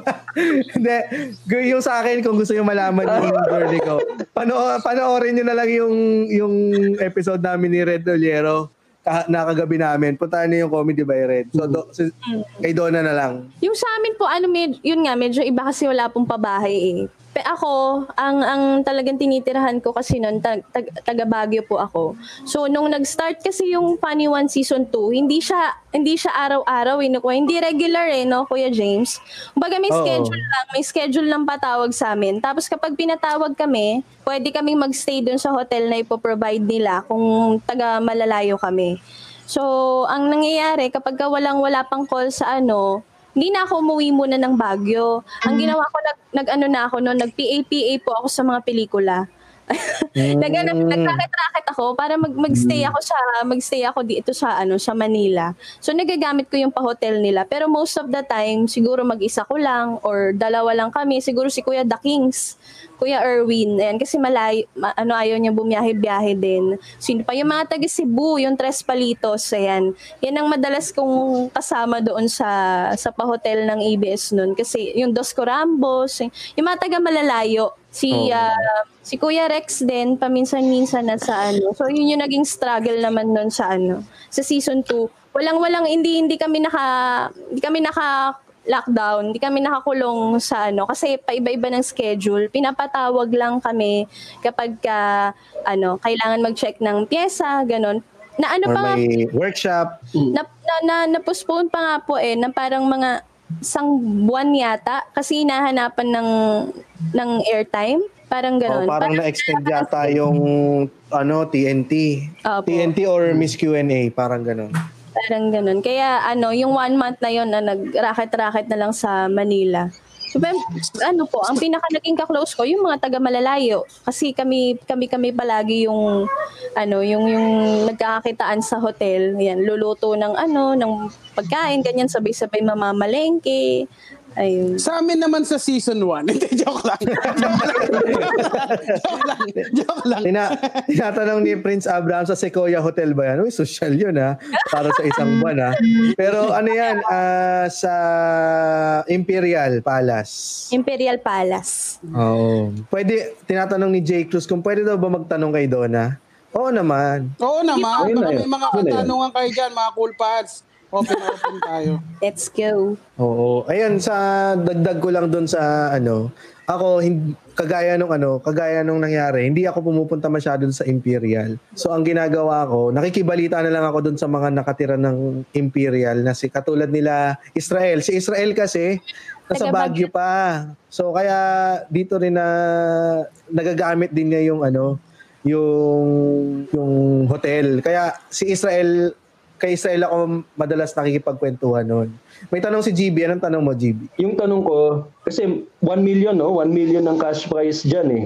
Ano yung unang-una mo pinili dun nung nakuha mo yung yung yung premyo mo? Ano po? Para sa pinag- sarili. Ah, para sa sarili. Mm, parang di po. Bukod sa dalawang upuan na yan. Alam mo Hindi, pero ang ano po, hindi ako bumili agad ng kwan eh, ng material na ano eh. Kasi majority po nung napanalunan ko, pinadala ko sa mother ko na OFW nung time na yon. Kasi kailangan niya Baliktad ng... kayo, ah. Ikaw nagpapadala ng pera sa kanya. ah. Hindi kasi medyo, ano, ah, medyo malaking halaga yung kailangan para makauwi. Ganon. So, pang, pang support sa family. After nun, nang binili ko po yata ay camera. DSLR na camera. Ayun. Ah, Para magkasama na tayo sa ano nun ha, probinsyano. Yung DSLR. Oo, kuya. Yun na yun. Doon, doon ko palang binili. Ilocano, Ilocano. Ilocano, Ilocano talaga. Pinunan ako muna. Hindi kasi ang ano ko naman po doon, nag, nag-gumraduate kasi ako ng Mascom. Mahirap din gumraduate sa Mascom nang wala kang sariling camera at wala kang sariling laptop. Siguro yun yung ano ko. Kaya nung nagkapera ako ng sarili, kahit hindi ko na siya masyadong kailangan, yun yung una kong binili. Kasi yun talaga yung Ah. parang gusto ko noon noon pa lang ganun. Parang mas madali yata ang buhay mo as a Mascom student pag meron ka nito. Pero ewan ko kung bakit binili ko pa rin siya after. parang Sa mas akin satisfy na yung siguro. binili, sa akin naman, yung binili ko, hindi, joke lang. Ngayon, ngayon naiintindihan ko na kung bakit ah, hindi na libre si Donna nung time na yun. Hindi ano ba, nagpakain. James? Isa ka ba na nagsabi kay James na, ay kay ano, Donan ng, Dons, baka naman. Meron pa nga po, pinaghahati sabi nila, man- ah, ang tawag dito, kumukonsyaba na yung iba. Ewan ko kung pa-joke o seryoso sila. Kapag ikaw ang nanalo ng first place, ano, parang ganito na hatian natin ah. so parang iipunin na lang yung yung yung yung pera tapos i-distribute na lang sa mga contestants ganon. Pero hindi naman po. Ah, may ganyan sa inyo na parang ano, parang... Pero feeling Ayan ko, na. feeling ko pa joke lang. Ayan. Ayun ang kinakainis ko dun sa batch namin. May mga talagang... Bang, ah, may yung mga ano, dupang. May yung mga parang dupang ano, talaga. Parang ano, James, na, o sige, pag ano, kung sino man ang manalo sa atin, paghahatian natin yung cash prize, parang ganun. Oo, oh, bigyan naman. 10K naman. 10K. Tigka 10K. Eh, ta- eh, tatlo kayo sa grupo. Tig, tig, tig- 30K sa'yo. ayun ang, ayun ang ano, yun ang medyo nakakainis din dun sa iba. Na parang akala mo, ako na ba, ako kasi hindi na ako nagpalibre kay Donna kasi may, may isang daan libo rin naman ako. Kaya, Ay, ikaw, hindi, ikaw, ikaw, James, ano ang ginawa mo dun sa lang. sandaang libo? Kasi ano na, yan, may Ah. tax yan eh, di ba? ano, pinambili ko ng business, yung bukuan, tas nalugi. So, wala rin nangyari. Puta, ina ko nga pala, no? Nakakainis. Hindi man lang third place. ha? Third place yung bukuan mo. Puta, ina yan. Wala man lang ako nabiling li- mat- material na bagay dun sa... Sana pinambili ko na lang ng ano, ng rubber shoes. Yan, may tinatanong dito si Jay Cruz. Donna, ano ang feeling mo na pinakatumat ano ang feeling mo na pinakatumatak na linya mo? Ha? Oo, yung linya niya kasi marami siyang lines eh. Yung mga hugot lines. Oo. Ano ang feeling mo na may ano ay yung ano na lang yung pinakatumatak na linya mo sa tingin mo? Para sa akin, feeling ko po ano, kasi hanggang Tama ngayon, pala, sorry. hanggang ngayon Okay. inaano nila ako ng ano eh, wag ako. Parang la, nirerebatan pa rin nila ako ng uh, wag ako. Ginagamit pa rin nila. Yung, yung, may, kada performance ko po kasi, may may pa hashtag, hashtag tulala, hashtag um, laban, hashtag wasak, ganyan. So, ang pinakatumatak po sa lahat ng ano, yung hashtag wag ako. So, kapag ka, Ah. sabi sila ng line na gusto nilang sabihin sa mga ex nila, ganyan, dudugtungan nila ng wag ako, gano'n. Yung wag ko- ako na ba yan after na yan ng funny one? Apo, after na ng funny one. Ay, yung during po ba dapat? Ah, hindi, hindi after naman. po siya ng funny one eh. Nung, nung nagtul- itinuloy-tuloy lang para lang wag maputol yung kwento rin. So yun, yung wag ako. Ay, sabi ni Axel Joffline Malonzo, suplado ka pala nung funny one, James. Hindi naman. hindi, lang, hindi naman lang ako ano. Simula, nung nagsimula siya sa comedy, suplado na po yan. Hindi ako, gago, hindi ako suplado. Kuya, James, mukha ka nga suplado nun. First impression ko. Talaga? First impression lang naman. Hindi siya suplado. Ano Pero siya? hindi. Anong tawag natin sa kanya, Nonong? Ano, um, Maldita. Maldita. Maldita. Hindi ako Hindi yun- suplado. You know hindi guys, yun I, yung ano? I, I'm the friendliest person you'll ever know. Hindi nyo lang alam. Yan, ganun mo. Dapat Yeah, hindi nyo lang alam. You don't, Kaya may you don't know, you don't know, you know me but you don't know my story. Tangina. Kwen- Kwento ng mga ano yan ha. Single mom. Single mom. Tangina. Para sa lapid na mo ilalagay yan, ha? Oo nga. Tangina. Ang ganda sa lapidan yan, James ha. Hindi, sabi na, Oo, you tapos nakapataw yung patalim. Nakapataw yung patalim. you know me but you don't know my story. Okay, pamain na lang po, pamain. Pamain na lang. Kung meron, kung meron ka sa lapidan ng nakatusok na kutsilyo doon, tapos may nakalagay na ganyan, may coat na ganyan. tapos mga kaibigan mo lang yung kayang iangat Oo, yung... lahat ng bibisita sa'yo, sasasakay ka. Hindi, batang South daw. Hindi ako, ewan ko, basta mamaya ako explain ko, hindi naman ako suplado. Hindi lang talaga ako masalita. Hindi ako, kailangan, kailangan ko munang, ma, ano, si Donna, hindi ko rin masyado kinakausap noon, di ba? Opo. Irapan lang, irapan ako. lang kayo. Tsaka, kasi nung time na yon may dalawang grupo. May dalawang grupo. Hinati kasi yung workshop sa dalawa. So, ako yung napunta sa group B. Kasi, kasi lahat, halos lahat sila, yun lang ang trabaho, yung pag-comedy. Katulad ni Donna, nag-resign para doon. Ako kasi hindi ako nag-resign para doon.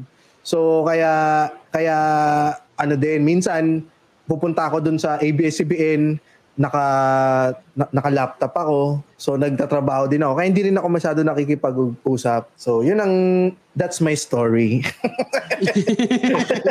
At saka yung ano, ano tawag ba dito, na, nagkasama na lang po yata yung group A saka group B nung at malapit na mag-start yung competition no Kuya James. Kaya hindi hindi ko rin parang nagulat din ako na yung ginagamit ko sa pyesa ko ay James. so kaya parang ang dami nagtatanong, yung James din ba yan ng ano ng one? Actually nagulat din ako noon. Ay, oh, shucks, oo nga no, James din yung ano, meron din akong kasama na James dito. Oo. Hindi rin, ano yan eh. Ah, ano na yan, nalaman ko lang din yun nung nagpa-practice na tayo nung umaga para doon sa ipapakilala Opo. na tayo ng tanghali. Nagpa-practice na tayo sa umaga. So nung nalaman ko lang na James pala yung pyesa mo, nung umaga na, tapos sabi ko, Anong pakiramdam niyo noon, James, yung launching na ninyo? nakakakaba yun. Kasi kailangan mong magbitaw ng one-liner Mm. para mapakilala ka ng mga tao. Eh, hindi naman ako ano, one-liner no, comedian. Pag bumukas na yung LED, ano, yung, yung LED, yung ano, ba- ano bang tawag nila doon? Yung makikita mo na yung ano, utak nila, ba't ano ginagawa mo? galit na galit ka na naman sa mga ano dyan. Pinatay ko yung langaw eh. Napatay ko naman. Tatlong at kapo pa yan ah. Oo, makinat na sa mga langaw na to eh. O yan. O game. Ano? Ano yung Iba, tatanong iba mo? yung ano, no, iba yung pakiramdam na pag bumukas na yung LED, yung makikita mo na yung madlang people na nag-aabang sa'yo. Opo. Tsaka doon ko po nang naramdaman na, ay, tang ina, ano na to? Ito na, nagsimula na. Kasi ang haba nung ano eh, ang haba ng preparation eh. Yung unang-unang pyesa na ipa-perform namin. Siguro mga isa, dalawang buwan na inayos po yun eh. Para ano, para kapag pinerform na namin sa unang salang namin, okay na okay na siya. Yung pinakaunang pinakaunang pyesa po talaga ang pinaka napaghandaan. Yung mga sumunod kasi, ano na, ang konti na lang ng interval ng ano, tapos sasalang ka na ma'am. Sasalang ka na check na nila. Tapos yung time po na yun, ang daming taping. Ang daming taping ng ano ng showtime. Kung may tape nila yung episode. Eh di ba po, pag nanalo ka ng Tuesday, ah, pag natalo ka ng Tuesday, tapos yung nanalo ng Thursday, maglalaban yung mga natalo sa Saturday. Mm. Kaya mahi- m- medyo naging mahirap din siguro dun ah, sa mga komikero nung time na yun. Kapag ka sumalang ka ng, ah, ng araw na to, Tuesday, natalo ka, yung Saturday episode, ititape din ngayon. So lalaban ka rin ulit mamaya. Tapos same Oo. audience. Kaya ang hirap. Alam mo, buti sa akin hindi nangyari yun.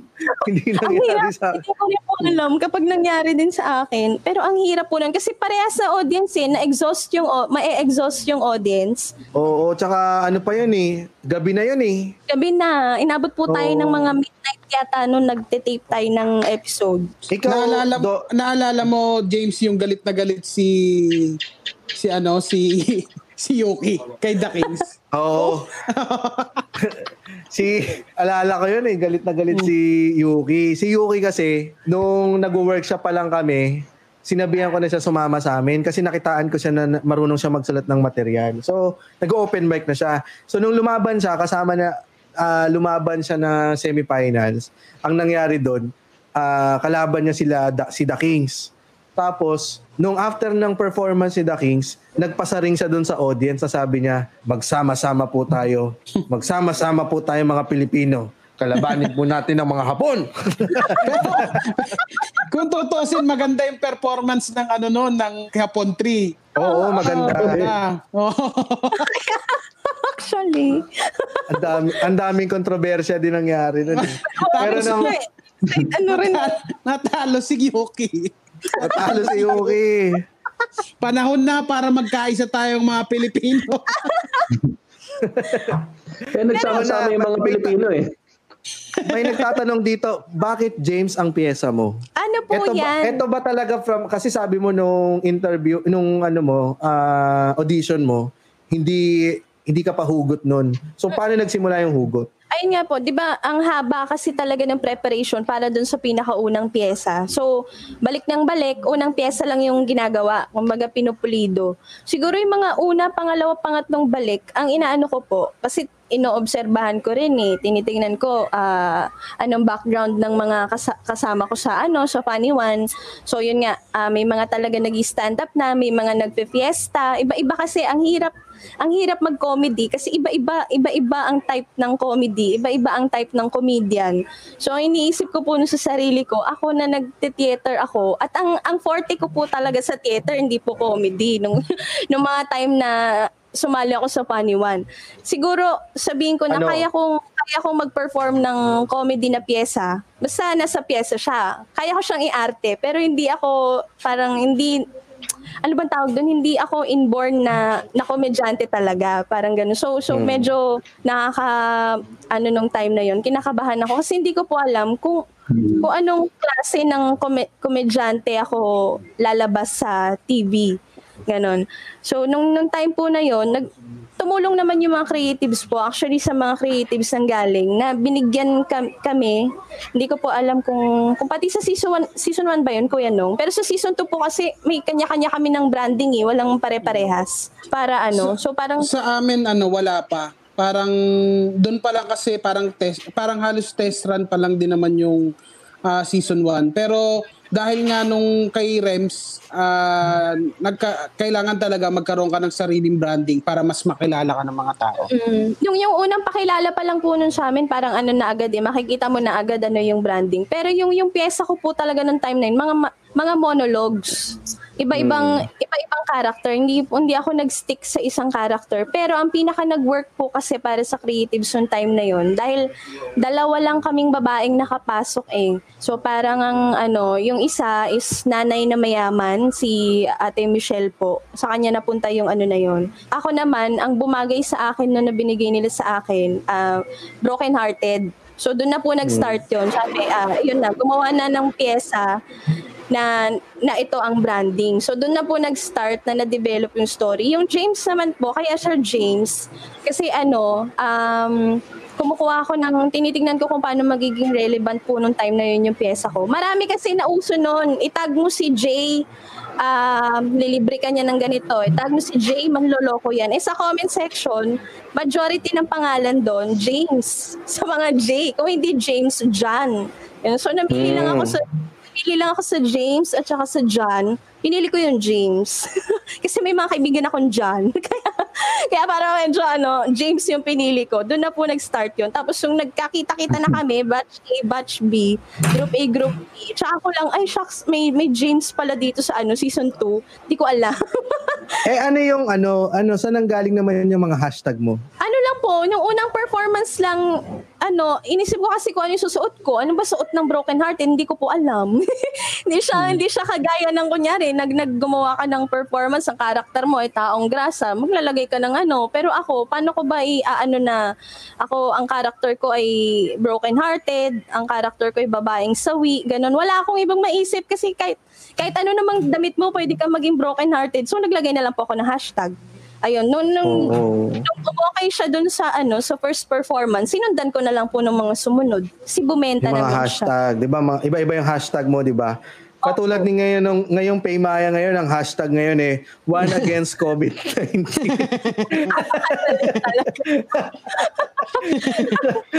Kakapost lang eh.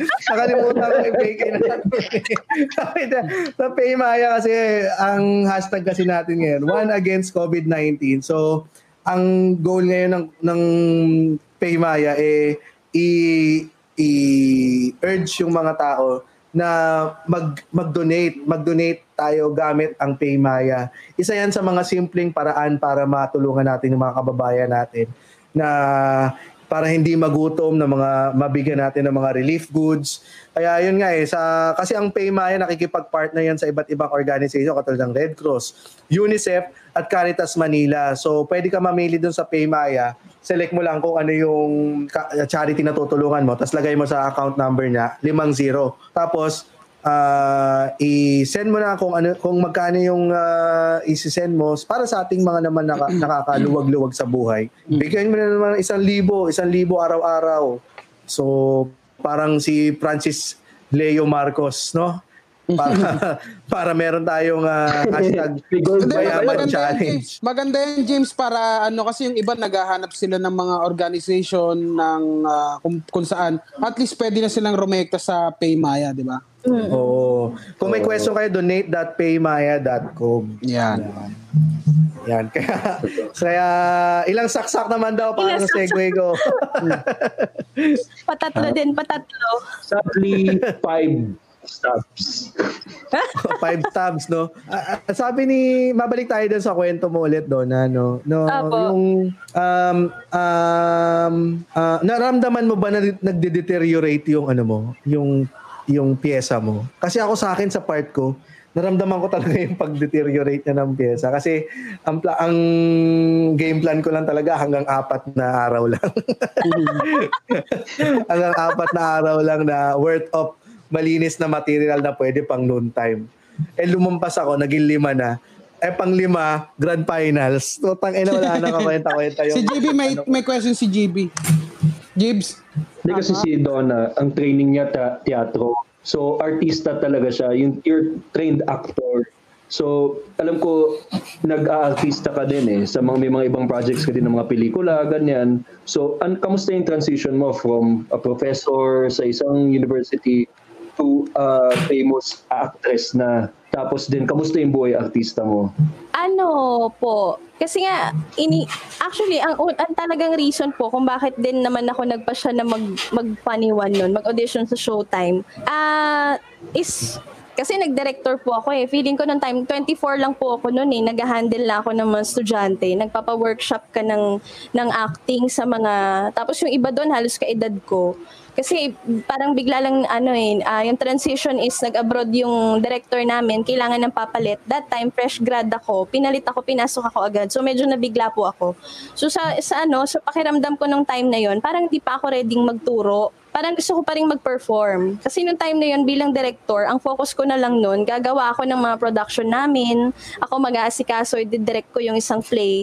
So, andun ako sa andun ako sa ano ng mundo ng teatro pero hindi ako masyado nakakapag-perform. So nami-miss ko yung yung nagpa-perform ako.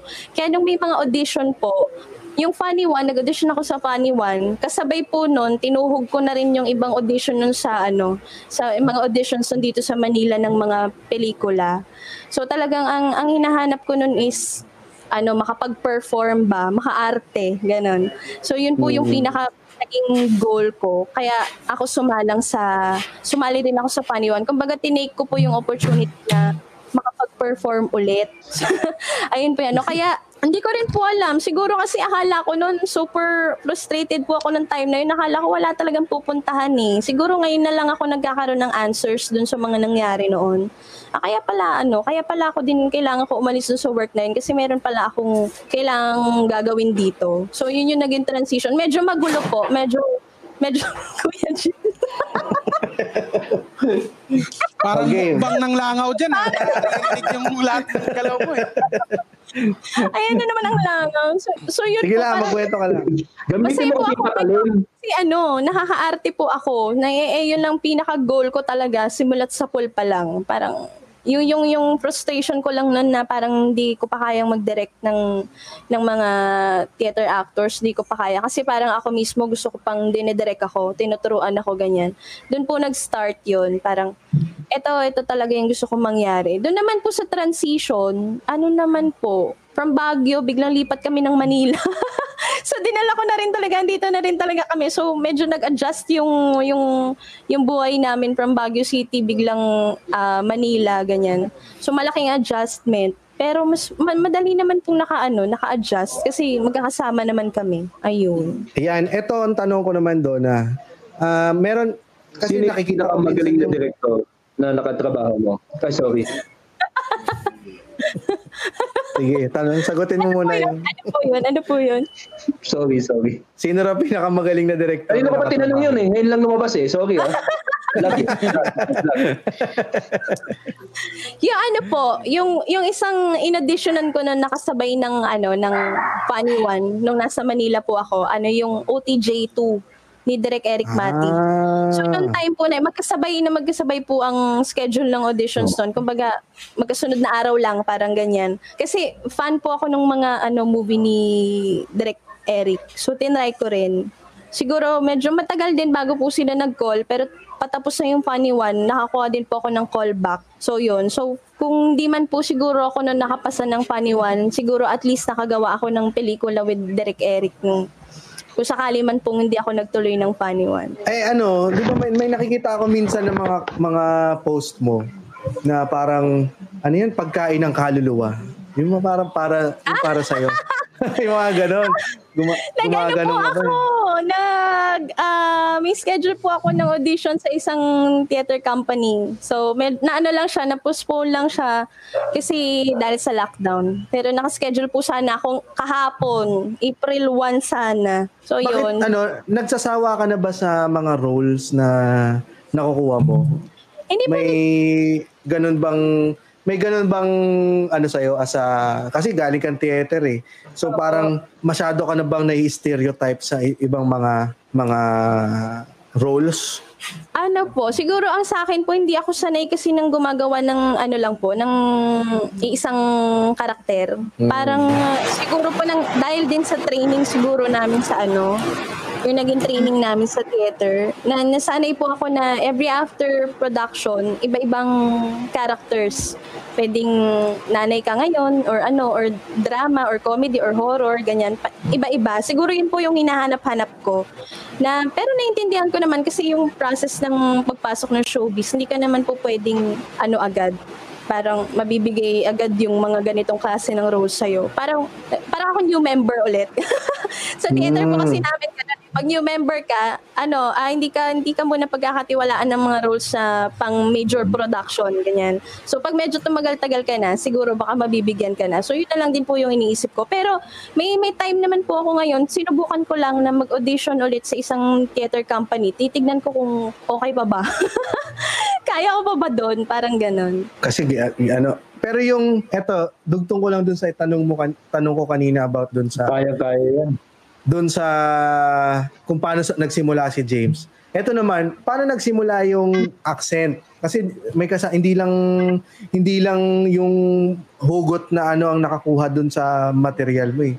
Pati yung accent mo na Bisaya accent eh. Ano saan nagsimula yon? Ba't, ba't yun ang naging ano mo? Yung ano po, ano po yan, ang kwento po niyan, ah do, sa SLU, yung university namin sa Baguio, kapag ka nagsasama-sama po yung mga organization, kunyari ako from, from theater, meron din kaming glee club, meron din kaming dance troupe. Kapag ka nagsama-sama kasi mga ganyang, ano, mga artist, kahit sa mga comedian po, pag nagsama-sama, di ba parang sabog, ganyan, tawa kayo ng tawa. Mm. May, isa, may isa akong kaklose na from Glee Club siya. Pag nagkikita kami, kahit nasan man kami, automatic pag nag-usap kaming dalawa, Bisaya accent. Mm. Naka, nakagawian po namin dahil na biro, biroan ba namin, ganyan. So kami dalawa, nat, natatawa kami sa isa't isa. Siya po ay legit na Bisaya. So sa kanya ko nakuha, natutunan ko sa kanya yung accent lang. Hindi ako natuto nung talagang ah, dialect ng Bisaya. Hindi ko siya natutunan. Pero yung accent, na nakuha ko sa kanya. After nun, ano, pag nakikita na kami ng iba, sumasali na sila. Ayan naman yung dalawang ano, dalawang Bisaya na ano. So, nagkaroon ako ng performance po nun sa theater. Sinubukan ko. At saka may isa po akong role nun sa theater na Bisaya siya. Kaya kinailangan ko rin siya talagang kausapin palagi kasi kailangan ko yung accent na ma-deliver ko ng maayos yung line. So doon po nag-start na parang ginagamit-gamit ko yung Bisaya accent. Tapos ayun na, nakagawa po ako ng mga performance na gano'n ng accent. Tapos okay naman sa tao. Nung, nung nag-iisip po ako ng character ko sa ano sa Funny One, sabi ko, eh, dito ako sa parang tested ko na kasi kinakabahan nga po ako. Kailangan dun sa parang ano, na-test ko na siya na nababagay sa akin or mag-work sa akin. Ayun. Ah, namimiss na nung mga tao yung accent mo, sabi ni Chupapa Licious, oh. Sample Si daw nung accent. Ay, mag, Ay, sa- magsalit, salita na lang po ako ng ganito palagi. Gusto nyo? Hanggang, hanggang matapos Yan, oh. tong ano. Chupapa Mag ganito na lang po Licious talaga, tayo. 69 ka pa talaga mag-comment, yung papadicious ha. yes, yung pala si Boy Pick up. namimiss mo ba yung contest? First contest mo ba yun na sinalihan mo? Opo. First, ano, first contest. Kasi ang comedy ko po, ano eh, im- improv. Kaya naman po kami nakabuo ng improv comedy dahil yung mga work, workshop namin sa theater, kalapit ng mga performances ng improv. Kaya yun yung madali po naming na, ano, madali naming na, na, na exercise yung ganong tipo ng comedy. So, ayun po. Yun, yun, yun, yun yung pinaka naging background ko naman po sa comedy. Improv naman. Yeah. Ay, ibig ibig sabihin, no? First first contest pala to ni Donna tapos naka 1 million sa kagad. Ang swerte talaga nito ni Donna. Anong anong mapapa anong mapapayo mo dun sa mga ano sa mga gustong mag first time pa lang sasali, hindi na first time nilang mag magta-try, mag mag, ah, mag ma- sasali ng contest na gusto nila kagad manalo. Ang pangit Ano ang eh? tanong. hindi, hindi ko po kasi hindi ko siya talaga parang inisip na ano manalo talaga eh. Nung time na yun ang gusto ko lang may mapuntahan tong ginawa ko to kasi nga wala na akong babalikan na trabaho sa Baguio. Sabi ko at least at least mapansin ganon or mabigyan ng ng kahit isang break lang na na pwede kong ituloy-tuloy dito ganon. Hindi ko po siya talaga ginol na ano champion kaagad. Gusto ko lang ano, kung, kung sakasakali man, ang pinaka-goal ko pa nga po doon, wag ako ang unang matatanggal. Yun lang. Yun lang yung pinaka naging goal ko noon. Sabi ko, basta wag lang po muna ako yung unang matatanggal. Tapos bahala na po, iisipin ko kung paano yung ano, paano na yung mga susunod. Siguro yun Parang lang po. yun, parang yun din naman yung naging goal ng lahat eh. Tapos nung sumunod na, ako kasi hindi ko naging goal din manalo eh. Ang goal ko lang talaga Sana second runner up. unang natanggal, no? Siguro Kaya pa ang- ano lang, isang goal lang, kung ano muna yung abot mo. Wag, wag muna yung nandun. Yung, yung, mo Yung talaga, Ako second week eh. Ako Nakuha mo second yung week goal ako mo? natanggal eh. ako second week ako natanggal kasi nga pang isang pang isang beses lang yung pyesa ko kaya natanggal ako sa, sa second week. Eh. Iyak ako ng iyak noon, putya, iyak ako ng iyak. Kasi gusto talaga ni Nonong manalo nun eh. Oo, gusto ko talagang manalo kasi nga pinapatunayan ko sa tatay ko noon. Sabi ko, watch me dad, watch me. Ah, watch me dad, ah, watch me nene. Sabi kasi na-miss ko yun, kuya, no? Salamat Donna, salamat sa po. dito sa amin. Pero, pero salamat Donna, salamat at binigyan mo kami ng oras ngayong araw. Thank you very Ay, much. Thank you rin po. Mm-mm. Oh, i-promote mo naman. Alam mo, may gusto ka ba i-promote yung game game streaming mo? Totoo. Ay, kumikita ka na ba doon? Ang una namin female best. Ayan, you, ano, Di ba Ay. from from from teatro, from from To ano? stand-up comedian to Gamer. hugot queen hanggang gamer. Oh. Ito nyo, hindi ko nga rin po inano to eh. O, di ba, pang, pang kabuhayan habang lockdown. Kabuhayan, swak na swak. Magkano ang kinikita mo? Sa maliit na halaga. Kaya nang Ayun. hindi mag-showbiz? Nako naman po. Wow. Ayoko po magsalita. Baka may nanonood na. Baka hindi na kunin. Baka hindi Eh, na i-call. Gamer na siya eh. Wala. Hindi na ano, hindi na i-call. Hindi na makatanggap O dali, ng baka call. may gusto kang i-promote, baka may gusto humingi sa'yo ng skins. Hindi, ano na lang po, i-promote ko po yung ano namin. Kasi dapat uh, mag-showing na rin eh. Meron po silang ano ngayon, ah, very first summer MMFF. Kaya lang dahil sa lockdown na postpone din. Pero take ko na rin po yung opportunity na ano, na i-promote yung movie namin. Ang title po, Ngayon Kaya, ang bida po dyan si Paula Avellino at saka si Janine Gutierrez. Ayan. So, ah, hindi ko pa po alam kung kailan na ang magiging showing yan. Pero siguro after na So- nitong lockdown. Ang ganda ng title yun, natapat pa sa lockdown. Ngayon, Ngayon kaya. kaya. So hindi, ang sagot hindi. Mukhang hindi pa. Araw-araw nila tinatanong yun eh. Ngayon na kaya? Ngayon na kaya? Ngayon na kaya? Direct ngayon na kaya. Ayun, ayun po. Tsaka ayun. Nakakainis. Pero thank you very much, Don. Thank you po. Siyempre, Thank you po. Um, thank you rin sa mga cool pals natin na nanood. May mga nagpapa-shout pa. Yung sa may ano sa mga ayan sa sa Dubai. Hello sa iyo, Smash Free. Oo. Si Smash Free na late na, kakapunta mo lang. kaka, kaka, ano mo lang patapos na kami. Ang ganda ng timing mo. Oo. Thank you, Do. Ah, Thank you. napag-usapan na namin kung anong pang, ano pangalan ng NLEX tsaka ano ikaw naman ang nabiktima ngayon, Smash. Ano ang ano naman ang susunod para kay Donna Cariaga? Hayop po. Pang star talk na na. Ano ang susunod? Pang para kay TWA ah. George Javier. Cariaga. Ano lang po, basta maituloy ko lang yung passion ko sa acting at maaari kung kaya nating umarte habang Parang binubuhay ang George sarili. dito Why lang ah. Dons, Dons. Apo. Ah, eh ano, dahil nga ano, ah, suggest ko din dahil nga syempre nagturo ka na sa SLU, sana magkaroon ka rin ng ano, workshop sa acting. Acting na po. Kaya Mm. mag-iipon ako ng ano kuya, ng credits para credible tayong mag-ano. Pero pangarap ko rin po yan. sige, sige. Thank you po. Thank you, Dons. Salamat Donna. Kaya ay, Grabe kuya ni- James, Papatawag pa na si Nonong eh kasi pare-pareho acting niya sa probinsyano. Oo. laging worried, laging worried. Sino kasi Lola Flora? kasama to si Kuya James, nag-iiba ng katauhan. Kanina kutsilyo ang hawak. Ay, Ang acting niya ni Nonong sa probinsyano, ganyan. Yan. Sala. Nako Ako namimiss ka na namin. dito. Yun lang. Yun lang ang ano ni Nonong eh. Tinuturuan Yung may dugo sa pisngi saka wala. Yun lang. ang Tinuturuan acting kami niya. ni Donna. Ah, talaga ba? Tinuturuan kayo ni Donna sa acting? mm Bago mag-start kasi mahirap umiyak eh ng walang hugot. Kaya isa yung ano, yung nagpag parang Sabi ni Donna, doon kayo sa kabilang tent.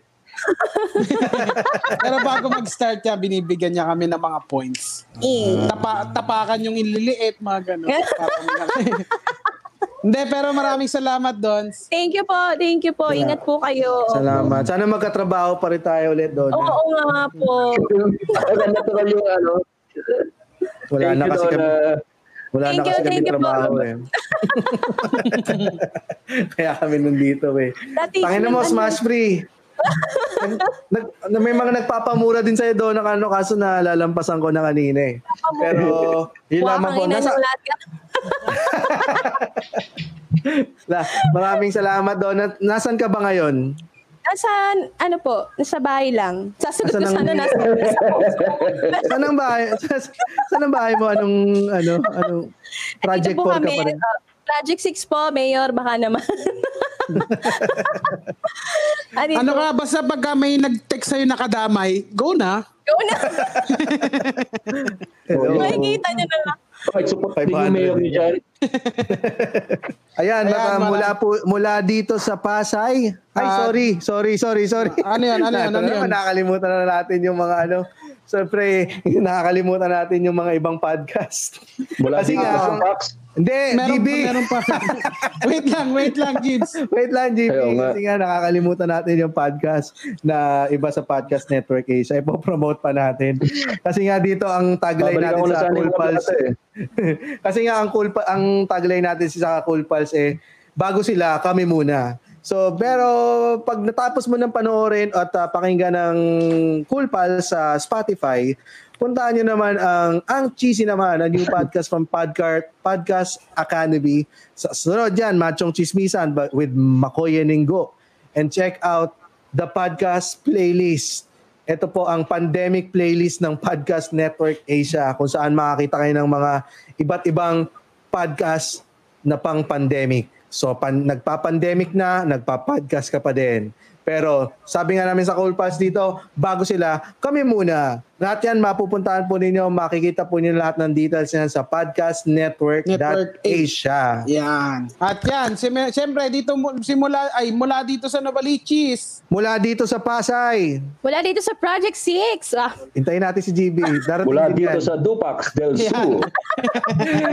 Hanggang sa, sa susunod, na tawanan dito, dito lang, lang sa, sa Pulpal!